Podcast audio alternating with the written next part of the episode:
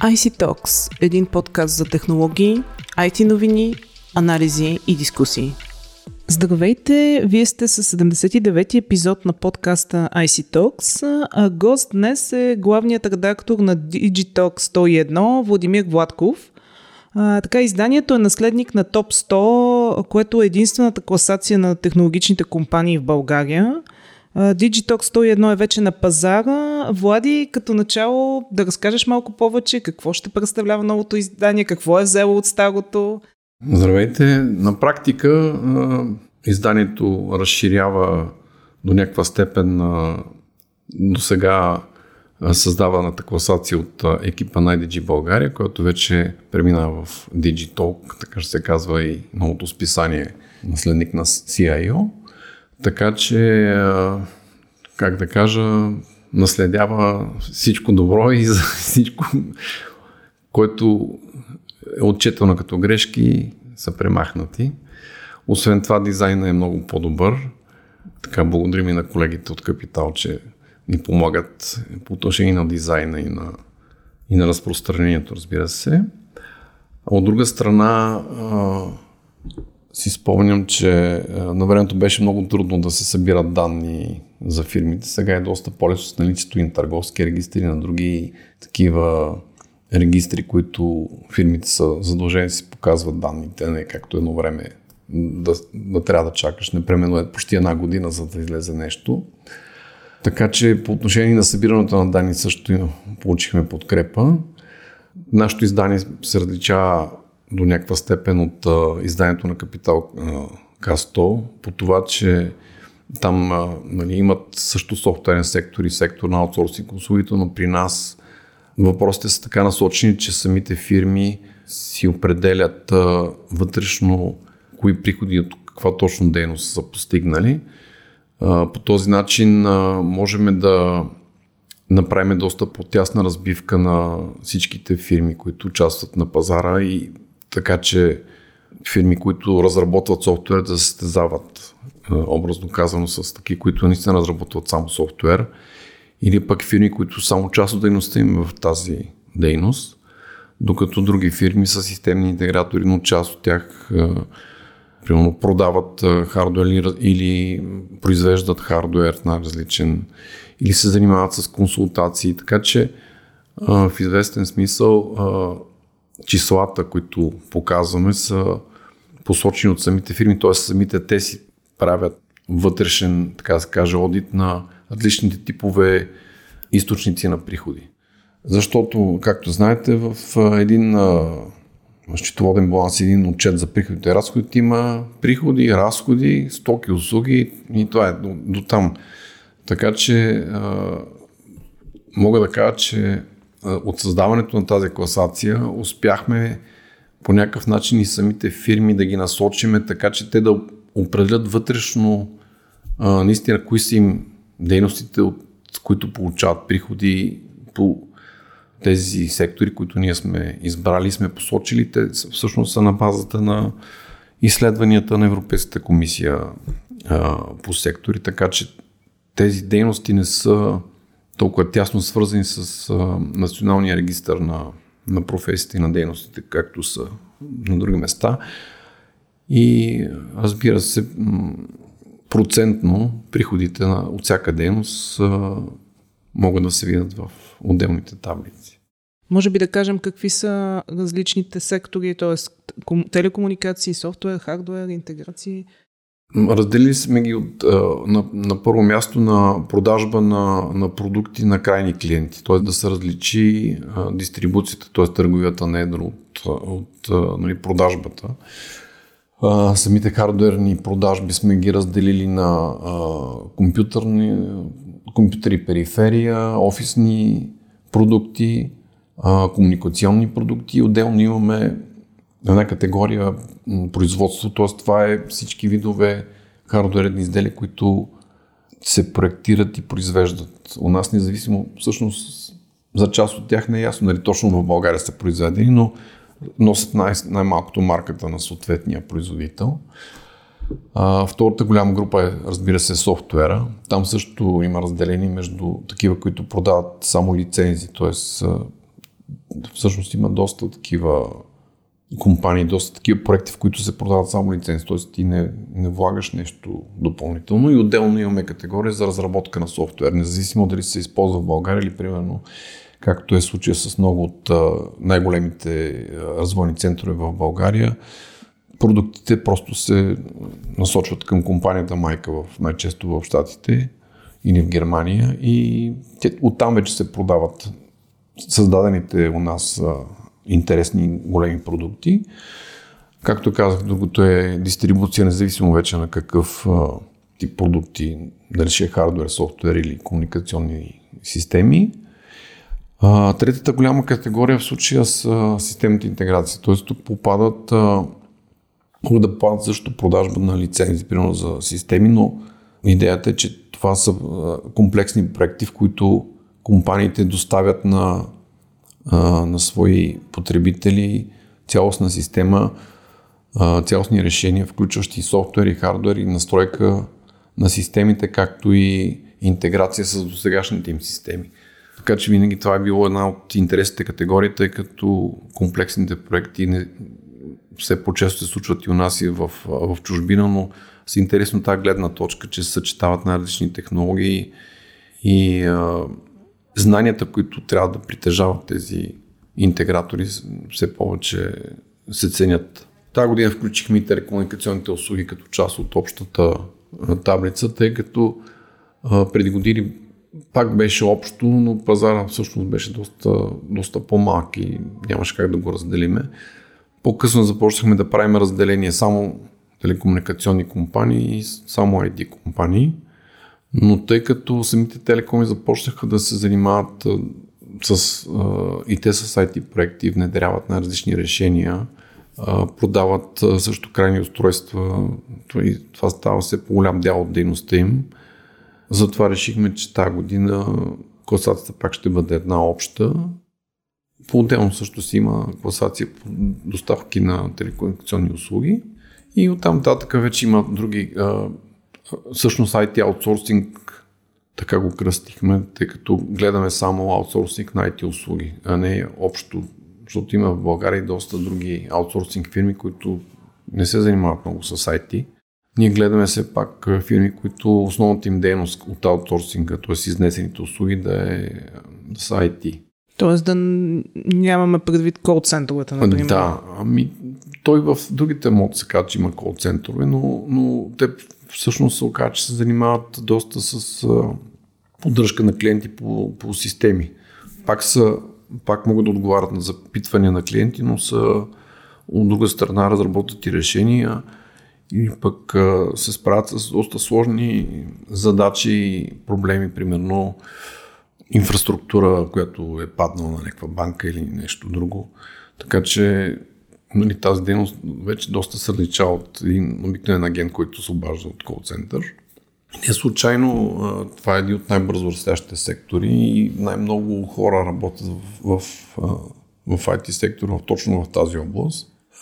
Отделно създадахме и за консултации, тъй като голяма част от проектите, които, които се реализират, изискват консултация дали какво е наличната инфраструктура, каква е наличните системи в, при клиента и оттам нататък какво решение би било най-подходящо. Понякога същата фирма го внедрява, друг път просто е само консултант по дейността и следи нали, внедряването. Затова е в отделна класация. Имаме и за обучение, тъй като обученията също са доста сериозно перо в а, тези проекти, тъй като всички потребители, доколко са наясно с а, решенията, се нуждават от а, допълнително напасване, добиване на знания. Това въжи, разбира се, и за самите фирми, за интеграторите, за разработчиците. Те трябва непрекъснато да, да се казва, ако два месеца изтърват, вече са доста назад. Имаме, разбира се, други класации в а, тази книжка, в това изследване. Едното е по рентабилност, т.е. каква дела е на печалбата спрямо общите приходи, ефективност, колко приходи, примерно, носят всеки служител на, на своята компания, колко е изработил. За най-динамична компания, т.е. това е фирм, фирмата, която за последните 3 години е отбелязва най-голям средногодишен ръст раз, за последната година. Т.е. това е, също е съществен показател.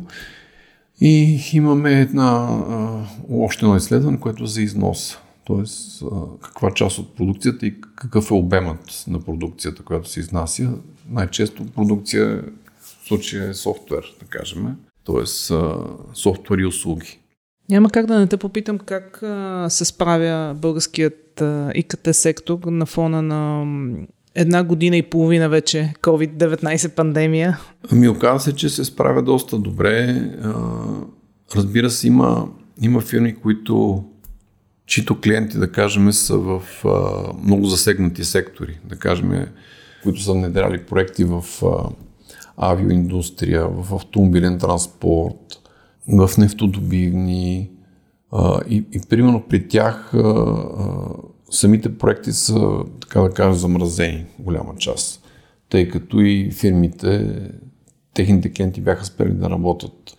А, докато други работят с а, имат по-широко портфолио или пък са се ориентирали към някакви сектори, които също да, нито бяха спрени и даже демонстрираха сериозен ръст през тази година. Това въжи примерно за образованието, въжи за медицината, най-общо казано, в смисъл здравеопазване на различни такива системи. Първо за, и за видеоконференции, тъй като вече, както знаем, всички цялата дейност премина виртуално. Така че много, много предприятия, много организации бяха принудени, така да се каже, да бързо да внедрят такива системи. Различните сектори, примерно, кой е така най-печеливш в случая софтуерния сектор, можем ли да кажем, или пък хардуер, ние на фона на това, че знаем, имаше голямо поскъпване на хардуерните устройства?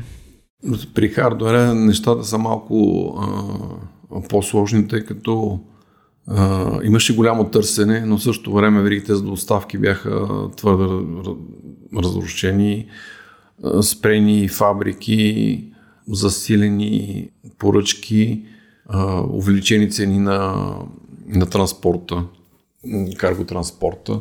Така че от една страна фирмите отчитаха ръст нали, на, на поръчките, но някакси не успяха винаги да ги, да ги изпълнят на време и то не по тяхна вина.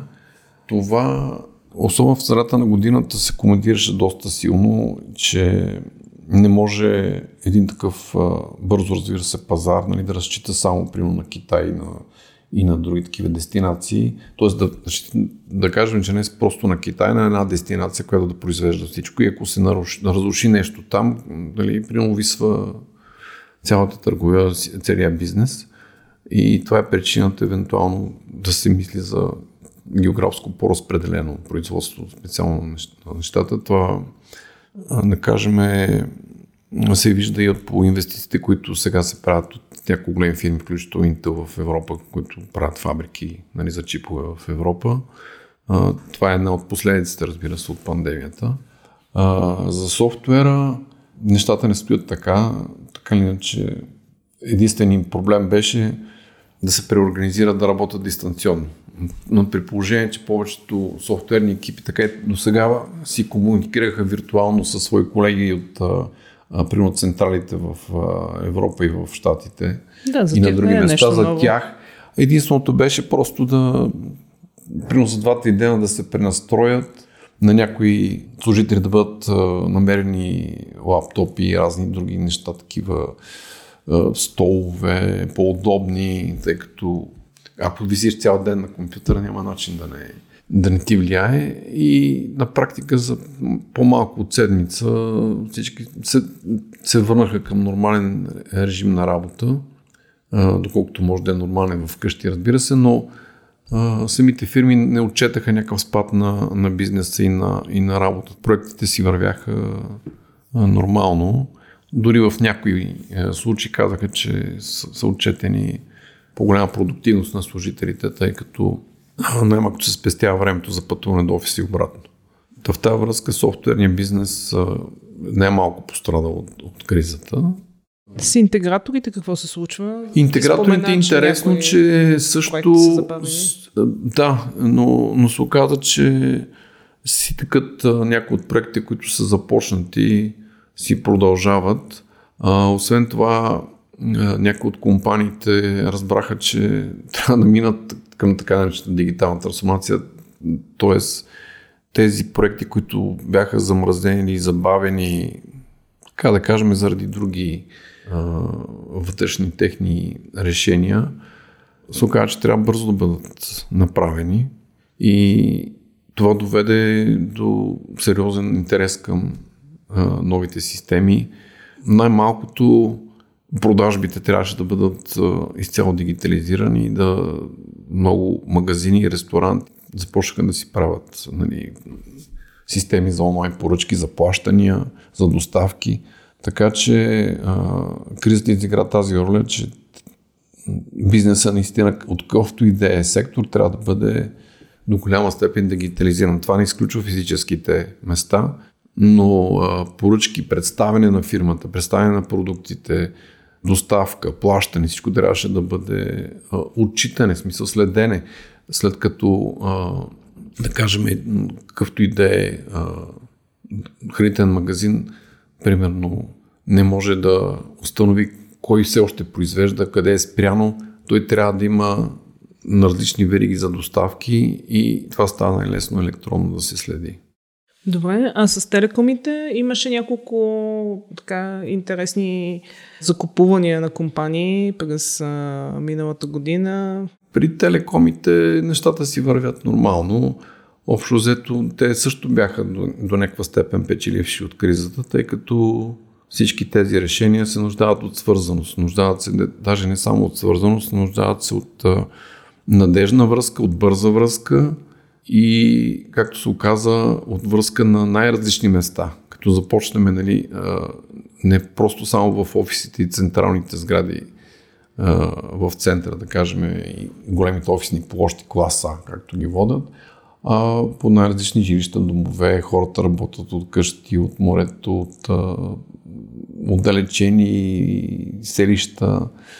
Оказа се, че в България телекомите са си планирали добре мрежите и а, това за, засилено потребление на телекомуникационни услуги от различни от обичайните места, които те до сега са обслужили, прино са влагали средства, да кажем, в гъсто населени райони, не се отрази. Тоест имаше много малко оплаквания, да кажем, от забавена връзка или от а, недостатъчно интересен интересно съдържание, тъй като, както виждаме при работа от къщи и мултимедийните услуги са важни. Тоест ти така не че ползваш дома си за забавление, за игри, за работа, така че и, и това също влизаше в обхвата на, на дейността на телекомите. Иначе ръст им е стандартен, да кажем нали, под 10%. Това е нормално за пазар, който е силно наситен. Нали и а, общо взето играчите са ясни, а самите закупувания, за които споменахме, те а, просто продължават тенденцията за укрупняване на пазара и вече най-малките играчи не са интересни, тъй като те покриват първо много малко райони и второ не е ясно какво оборудване разполагат и какви мрежи. Дали не трябва, дали, дали има смисъл да се закупува тяхната инфраструктура. Така че самите големи телекоми доста избирателно подходиха, т.е. преценяват дали си струва инвестицията. Това не означава, че малките ще изчезнат. Техният дял изобщо от пазара става все по-малък. Добре, можем ли да отличим а, така компании отличници в класацията? Ами сред компаниите, разбира се, в цялата класация на първо место е BTK или Viva.com като най-голям телеком, следван много близко от, от А1, като и двете компании, освен а, телекомуникационни услуги, а, се ориентират и към различни IT решения. Отдавна, отдавна инвестират в а, центрове за данни, в които не просто предоставят хостинг услуги и други подобни пак телекомуникационни услуги, но и се насочат към пазара на системната интеграция и на различни IT решения, свързани с IoT в най-различни сектори, като земеделие, като транспорт, да не, на последно място умните градове. Значи с, в областта на умните градове перспективите са много големи и не случайно големите телекоми се ориентират към разработка, внедряване, тестване, пилотни проекти именно в тази област. Тук нали, примерите са безбройни от умно сметосъбиране, видеонаблюдение, паркиране, управление на трафика, следене на качеството на въздуха и всякакви такива системи.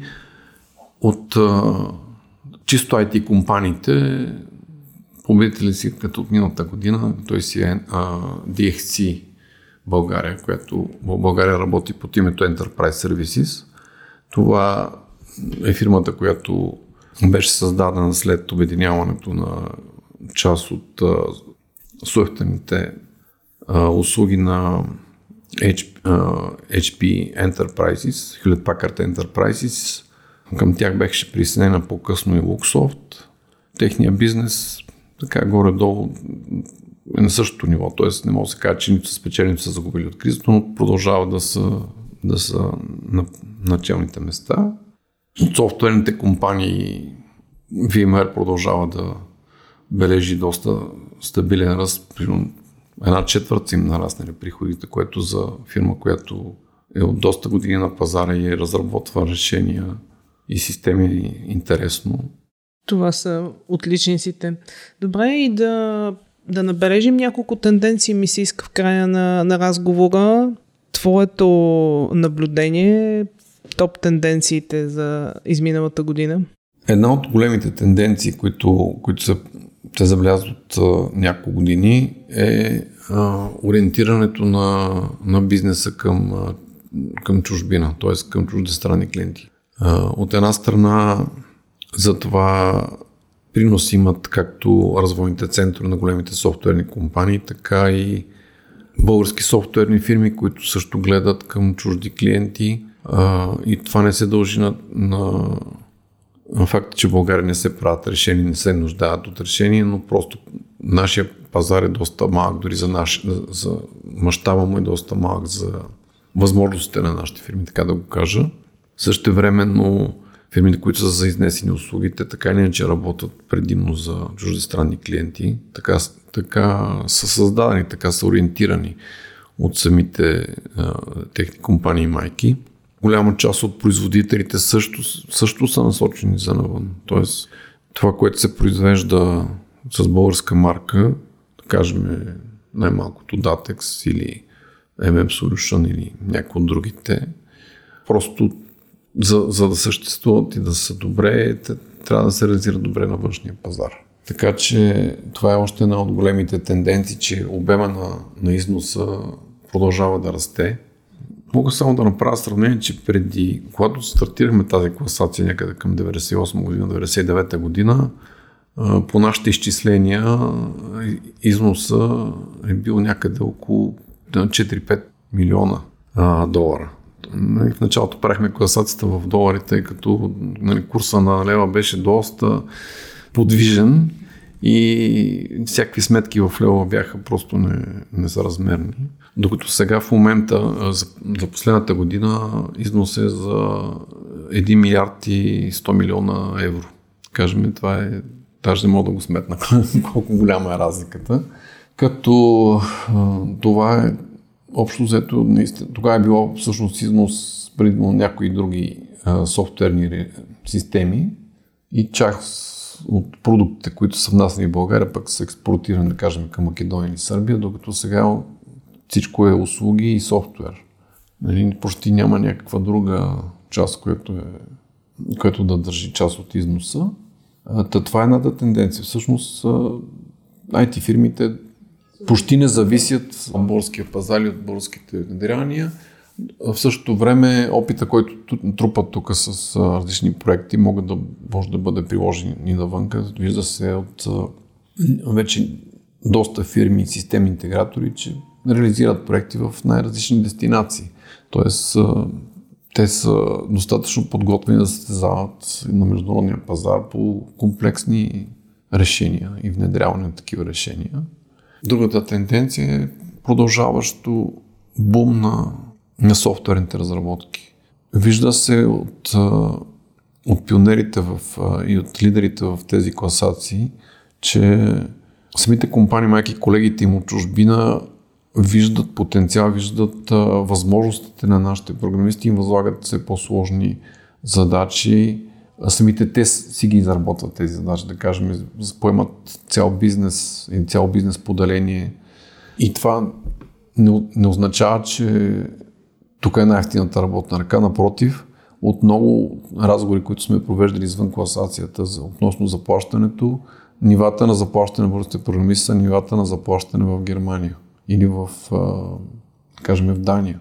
Да, то мина времето, когато тук беше така ефтината работна ръка. Да, и това означава, че нали, нашите специалисти разработват наистина много добри неща, които се оценяват навънка като наистина сложни технологии, които се изискват а, непрекъснато а, до обучение, до образоване, работа в екип с различни хора, проучване на клиенти, да кажем, когато се нуждаеш от специализирано решение, първо трябва да разбереш точно какви са нужди, т.е. имаме достатъчно наброй консултанти, които вникват в различни типове бизнес и могат да го могат да разрешат неговите проблеми. Благодаря ти, Влади, че ни гостува. Много интересни са темите в Digitalk 101, така че призовавам нашите слушатели да станат и читатели на Digitalk 101. А, както разбрахте, той е вече в а, търговската мрежа. И разбира се, отново към слушателите ни, очаквайте следващия ни епизод и ни следвайте в SoundCloud, Google Podcasts, iTunes и Spotify. До скоро!